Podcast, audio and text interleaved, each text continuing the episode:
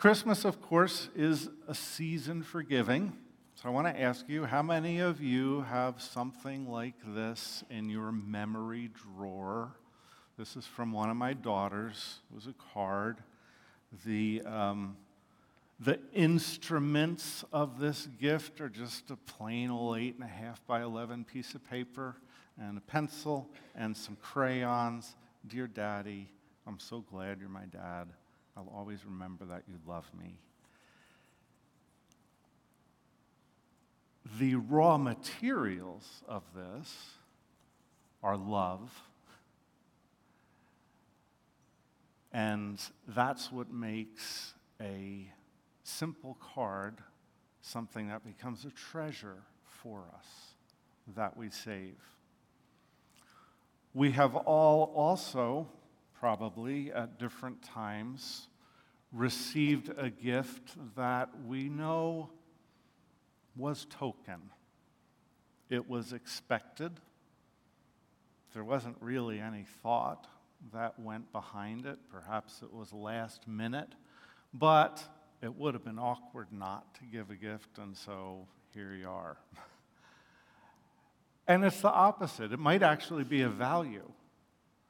But knowing the lack of the raw material of love behind that gift affects its personal impact, affects its value for us.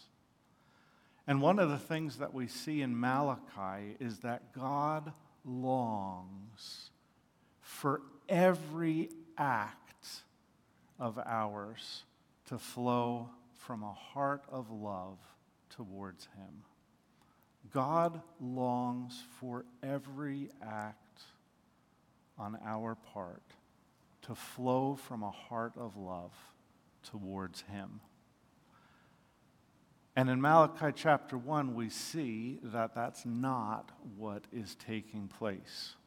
The First thing we see in Malachi chapter 1 is that the people believe a lie, that they are doubting God's love towards them. Malachi 1 2 reads, I have loved you, says the Lord, but you ask, How have you loved us? They had a set of expectations about what God's love towards them looks like. Remember, the people of Israel, the chosen people, the apple of God's eye, who had been led out of Egypt with great signs of power, who had experienced crushing victories over the enemies around them. They were the ones who were supposed to be the center of God's focus and the recipients of God's blessings. But at the time that Malachi is writing to the people of Israel, the, the, the post exilic period, they are not seeing that, and so they are questioning God's blessings. Remember, first of all, that they had been through a time of terrible suffering. A foreign nation had invaded, had killed thousands of them, had torn down the walls, had devastated the land. They had lost literally everything. They lost everything. They were taken off into exile. They lived captive in a foreign land for all of those years. This is the opposite of what they were expecting to see as a manifestation of God's love. And so they look this is now several generations of people who are experiencing the suffering, and they look at that and they say, You love us? How have you loved us? And then on top of that, it's not only this recent history of suffering, but it is their present circumstances in which they're not seeing the blessing, but the wicked are seeing the blessing. And so they continue to ask themselves this question. Skipping ahead a little bit, Malachi 3:14. The people are saying it's futile to serve God. What do we gain by carrying out his requirements and going about like mourners before the Lord, Lord Almighty? Now we call the arrogant blessed. Evildoers prosper. And even when they put God to the test, they get away with it.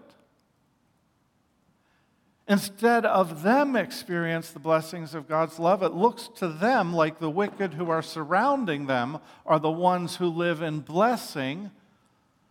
You say you love us? I don't see love in these circumstances that I'm going through. We have returned to the land. They know the promises that came through the previous prophets about God restoring the greatness of the nation, about God crushing all of the enemies, about Jerusalem once again being the center of all the earth and the nation streaming in. And they look around and say, There's no glory here. We're still broken down. We're still surrounded by enemies. We're still subjects to a foreign power. We still live in poverty, barely eking out an existence in this devastated land. You say you love us? How have you loved us? And living believing that lie makes it really difficult then to love God in response. And so the people's response to this perceived lack of love is apathetic, second rate worship. We need some background here to understand what's happening with the defiled offerings that we are about to read about in Malachi 1 the, the history, the culture, the expectation of giving God our very best is first seen in the story of Abraham when the three visitors come. Those three visitors are a manifestation, are a, an appearance of the Lord God to Abraham. And when Abraham's receiving these three witnesses, at three, um, these three men, he says to Sarah, Go and make a meal and use the finest flour and find a choice lamb that is tender and prepare that meal. Abraham wants to honor his guests and so, this form of sacrifice that he is about to make, not because of any law that had been given, there are no laws given about the proper kinds of sacrifices at this point. There's just a man who wants to honor the Lord, and so he gives his very finest. This then works itself into the law beginning in Exodus chapter 12 the story of the Passover, when the angel of destruction is going to pass over the land of Egypt as the final of the, uh, of the plagues on Egypt. But those who offer the Passover sacrifice will be preserved, and they are commanded take a lamb without defect and offer it to the Lord. And so then, when you come to Leviticus, and the formal system of sacrifice is being instituted, and the priests are commanded about the kind of sacrifices that are to be offered, these are the words we read. Leviticus chapter, sorry, slipped my mind, 22, verses 21 and 22. When anyone brings from the herd or flock a fellowship offering to the Lord to fulfill a special vow or as a free will offering, it must be, it must be without defect or blemish in order to be acceptable. Do not offer to the Lord the blind, the injured, the maimed, or anything with warts or that's festering or has festering or running sores. Do not place any of these on the altar as a food offering to be presented to the Lord. So, this is the reason, and this is the command about sacrifices that are supposed to be offered to the Lord pure and without fault. Why? Because God is worthy. He is holy. He is loving. He is worthy of being honored. Over and over again, when the Old Testament commands are given, God says, I am the Lord who is holy. You do these things in order to be holy.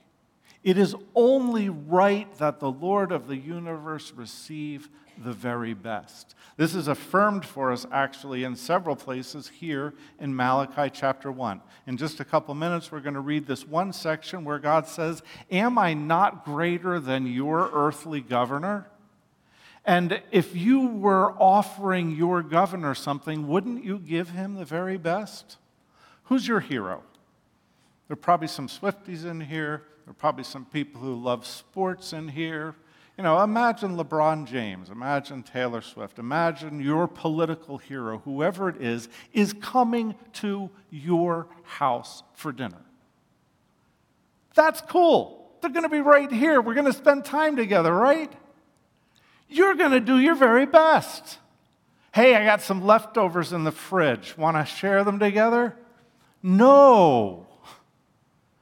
You want to honor that person with your very best. And God is saying, I am so much greater than any of these earthly idols. We use that word, don't we? I am so much greater than any of these. If you would give them your best, of course, He is worthy of our very best. He goes on to say, He's not just worthy, He's not merely more worthy than those who are among us who we seek to honor. He is worth being worshiped in all of the nations. What an amazing verse, Malachi 1:11.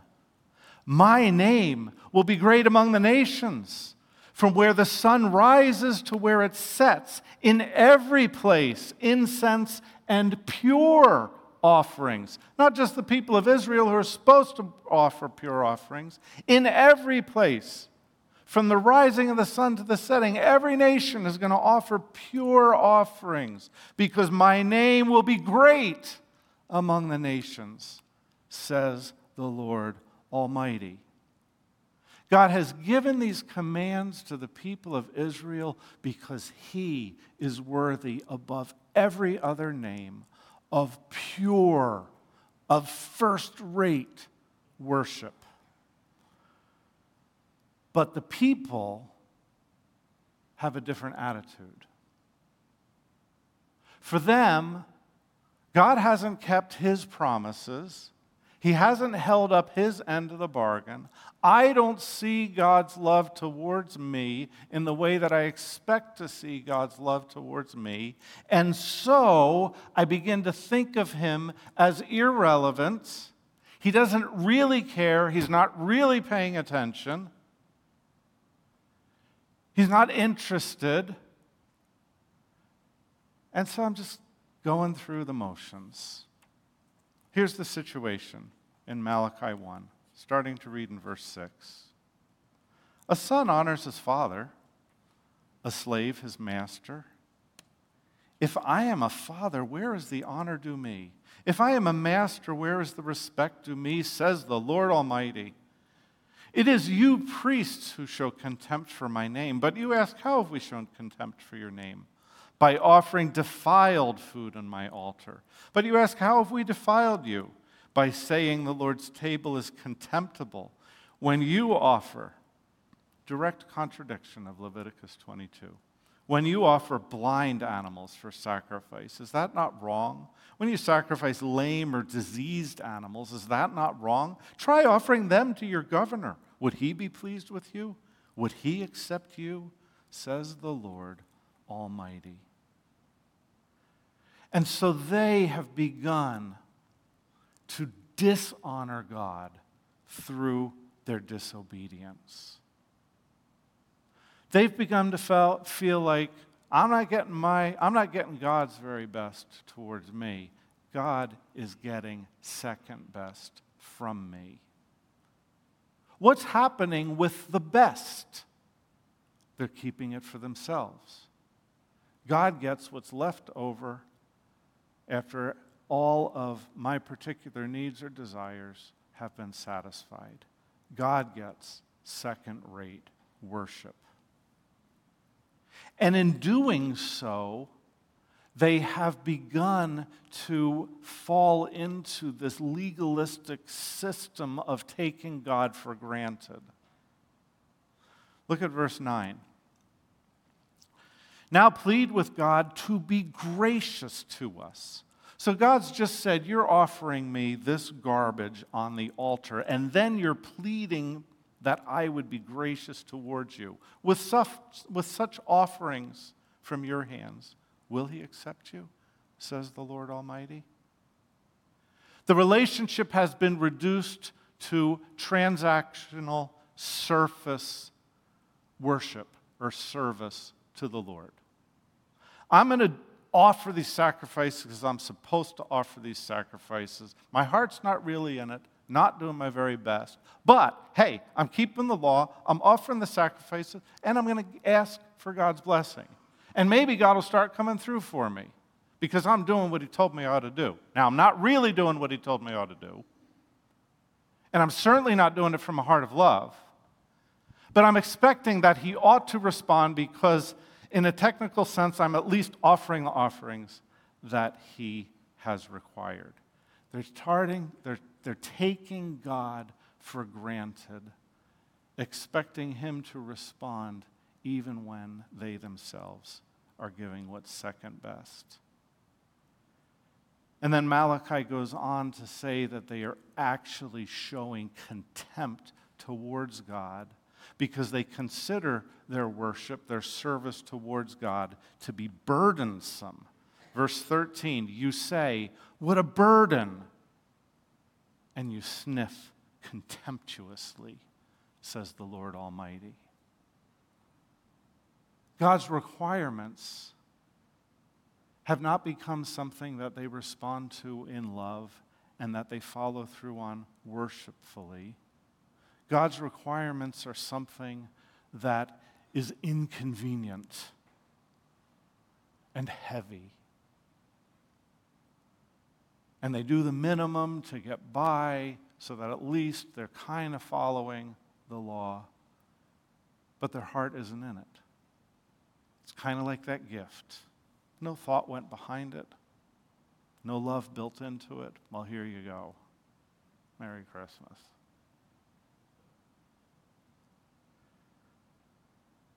So, how does God respond to that kind of worship on the part of the people? He would rather they not worship at all than to receive something that doesn't come from their heart. Let's look at verse 10. Oh, that one of you would shut the temple doors so that you would not light useless fires on my altar. He would rather not receive that kind of worship at all. If it's going to be second rate, if it's going to be what's left over, if it's going to be burdensome, tiresome, inconvenient, don't even bother. Says the Lord, I'd rather you shut the doors of the temple. The point being that it is useless. It is worthless. He goes on in verse 10 to say, I am not pleased with you. I will accept no offering from your hands.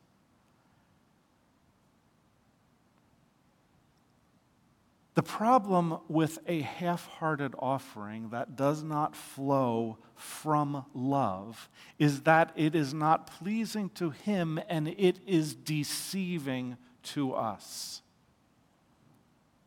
If we're actually bold enough just not to give anything and say, you know what, I don't think you love me, I'm not going to follow you, at least we're being honest. But if we assuage our consciences by saying, well, I'm going to do the minimum, at least I've got something here to offer, God is no more pleased because he sees the heart than he would be with no gift at all. But we have deceived ourselves about what we are doing and about the quality of our worship. half hearted worship and service to the Lord is worse than none at all. Reminds us of when Jesus says to the churches, I'd rather you be hot or cold. Because you are lukewarm, I just want to spew you out of my mouth. You've picked up that lukewarm cup of coffee, right? Ah! Give me iced coffee with lots of sugar. Give me hot black coffee, right? Not this in between stuff. That's how God looks at the dishonoring, disobedient, contemptuous, burdensome sacrifices that the people are bringing to him. And so he actually proclaims a curse on those who would dishonor him in this way. Malachi 1 ends verse 14 Cursed is the cheat who has an acceptable male in his flock, male sacrifice, and vows to give it, but then sacrifices a blemished animal to the Lord. For I am a great king, says the Lord Almighty, and my name is to be feared among the nations. And then the curse continues in chapter 2, specifically towards the priests who who excuse these kinds of offerings, who compromise the word of the Lord, and convince the people that what they are doing is okay. God says it's not okay. So, what do you do with that? You begin to tell yourself the truth about God's love we need to tell ourselves the truth about God's love. Israel needs to hear the truth about God's love. God's, God's love is not measured by the circumstances in which I find myself.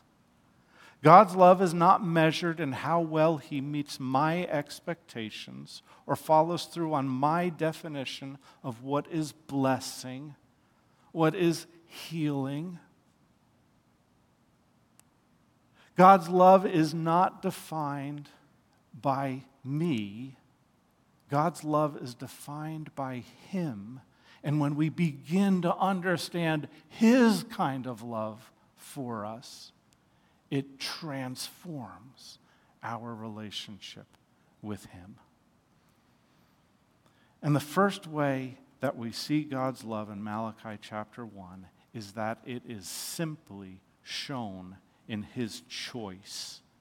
This is a hard truth, but let's listen to it. Going back to verse 2 I have loved you, says the Lord. But you ask, How have you loved us? Was not Esau's Jacob, was not Esau Jacob's brother, declares the Lord?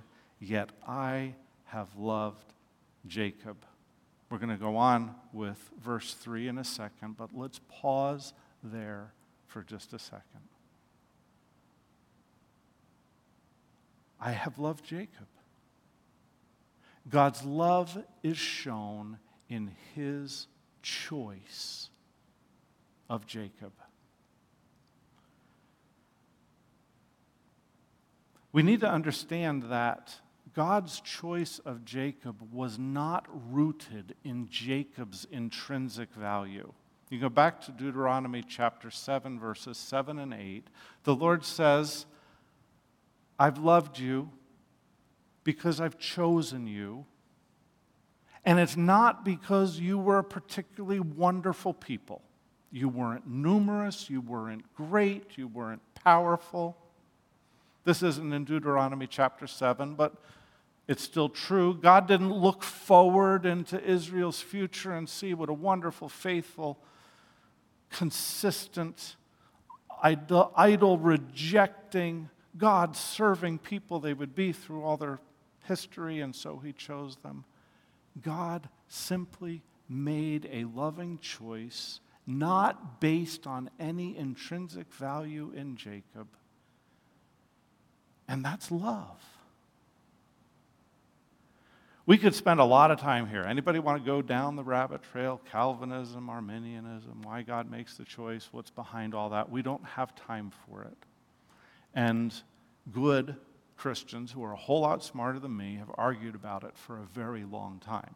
But there's some things that everybody has in common in this regard, and one is that everybody believes that God predestined in love. Because the thing is, that's exactly what the Bible says.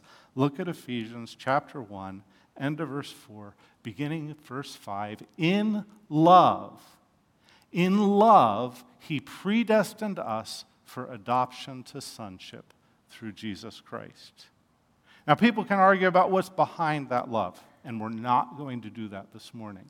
But the affirmation throughout Scripture, Old Testament and New, Israel and us, is that when God makes a choice, he does it because he loves. And all I'm trying to say with all this complicated stuff is if you are here this morning in Jesus Christ, if your faith is in Him, it's because He loves you. And that's all the testimony you need. If you are in Christ, you are an object of God's love. And that's all the testimony that we need about it. But there is more to demonstrate God's love for us. God's love is also shown to us in His gracious response to our sinfulness.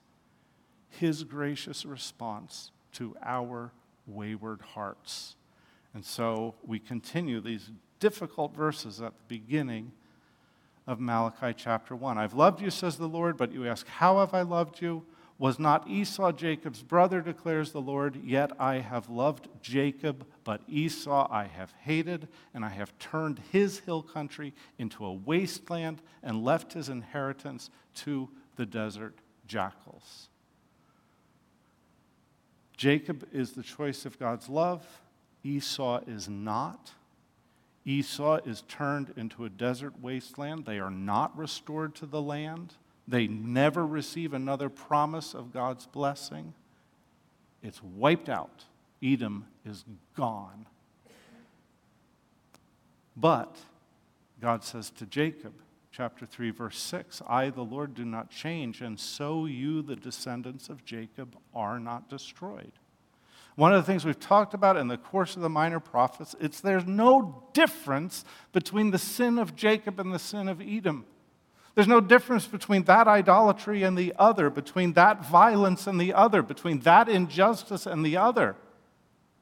Jacob is just as worthy of total destruction as Esau is.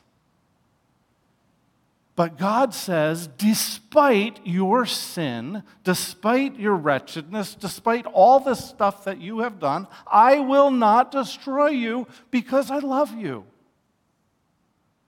and he gathers the people back into the land. Yeah, they're not experiencing blessing in the way that they want to, in the way that they expected to. But God has been gracious in response to his wayward child, and that is a demonstration of his love. And how many of us here, even in Christ, are still wayward? And God is still gracious. If we confess our sins, He is faithful and just to forgive us of our sins and to cleanse us from all unrighteousness. And so we come back to Him time and time again.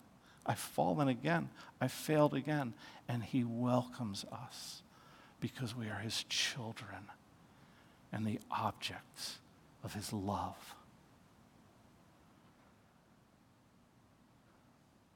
This love frees us from the performance mentality that constantly tries to work its way into our worship and service.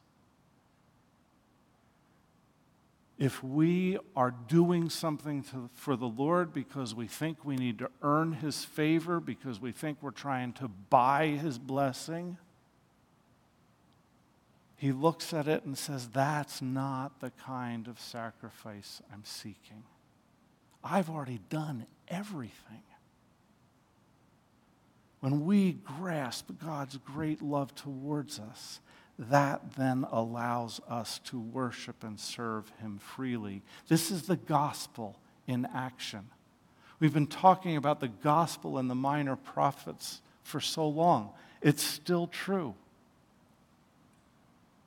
Jesus Christ took the sin, Jesus Christ took the punishment, He took the retribution, He fulfilled all righteousness, and He says to us, Give me your sin, I'll take it to the cross.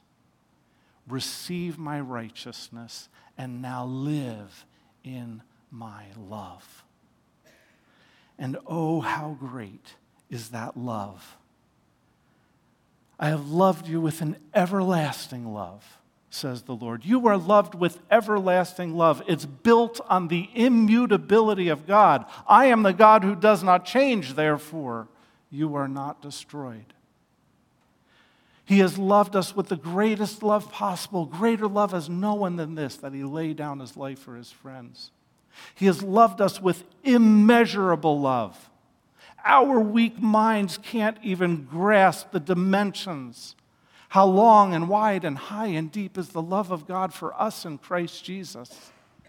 This is the love that He pours out on us continually, day after day. G. Campbell Morgan says, God says, I have and I do and I continually love you despite your profanity, sacrilege, greed, apathy, blasphemy, and the list goes on. That's God's message to Israel. That's God's message to us today. And then, in light of that love, if we can grasp that abundant, that unfathomable, that immeasurable, and immutable and eternal love towards us, then hearts respond. Not out of obligation, not out of a sense of inconvenience or burden, but out of love towards Him. So, how can we honor or love God? and that is to offer Him our very best sacrifice possible. The three different ways that we read about sacrifices that we offer to Him. And one, a sacrifice of praise. We honor God with wholehearted, enthusiastic, overflowing worship towards Him. And so I'm actually going to ask some questions about church attendance, for example. Is it a burden? There's all kinds of reasons that we can't come to church on any particular Sunday. And I hope one thing that we've seen so clearly is it's not about condemnation and it's not about guilt, but it is about letting our hearts overflow in love towards the Lord. I was shocked last, I think it was last week, yeah, last week, Sunday after Thanksgiving, talked to a friend of mine who was here, said, I thought you were traveling over the Thanksgiving holiday. We came back on Saturday because we wanted to be in church on Sunday. I don't do that.